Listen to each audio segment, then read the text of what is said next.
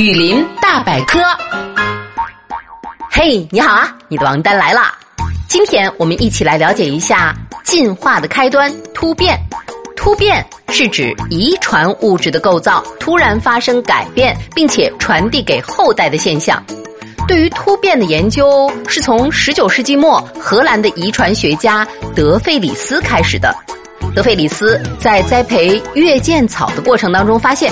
有些月见草的花朵开得惊人，于是利用那些种子进行了栽培试验，结果就发现花朵变大的现象会被下一代所遗传。这个试验为生物突变的研究奠定了基础。一九一零年，美国人马勒利用 X 射线照射果蝇，成功的进行了人为的诱发突变，极大的发展了遗传突变理论。好。那接下来我们再来了解一下自然突变。自然突变就是自然状态下发生的突变，不同的物种突变的频率是不一样的。一般 DNA 复制一百万次会发生一次基因突变。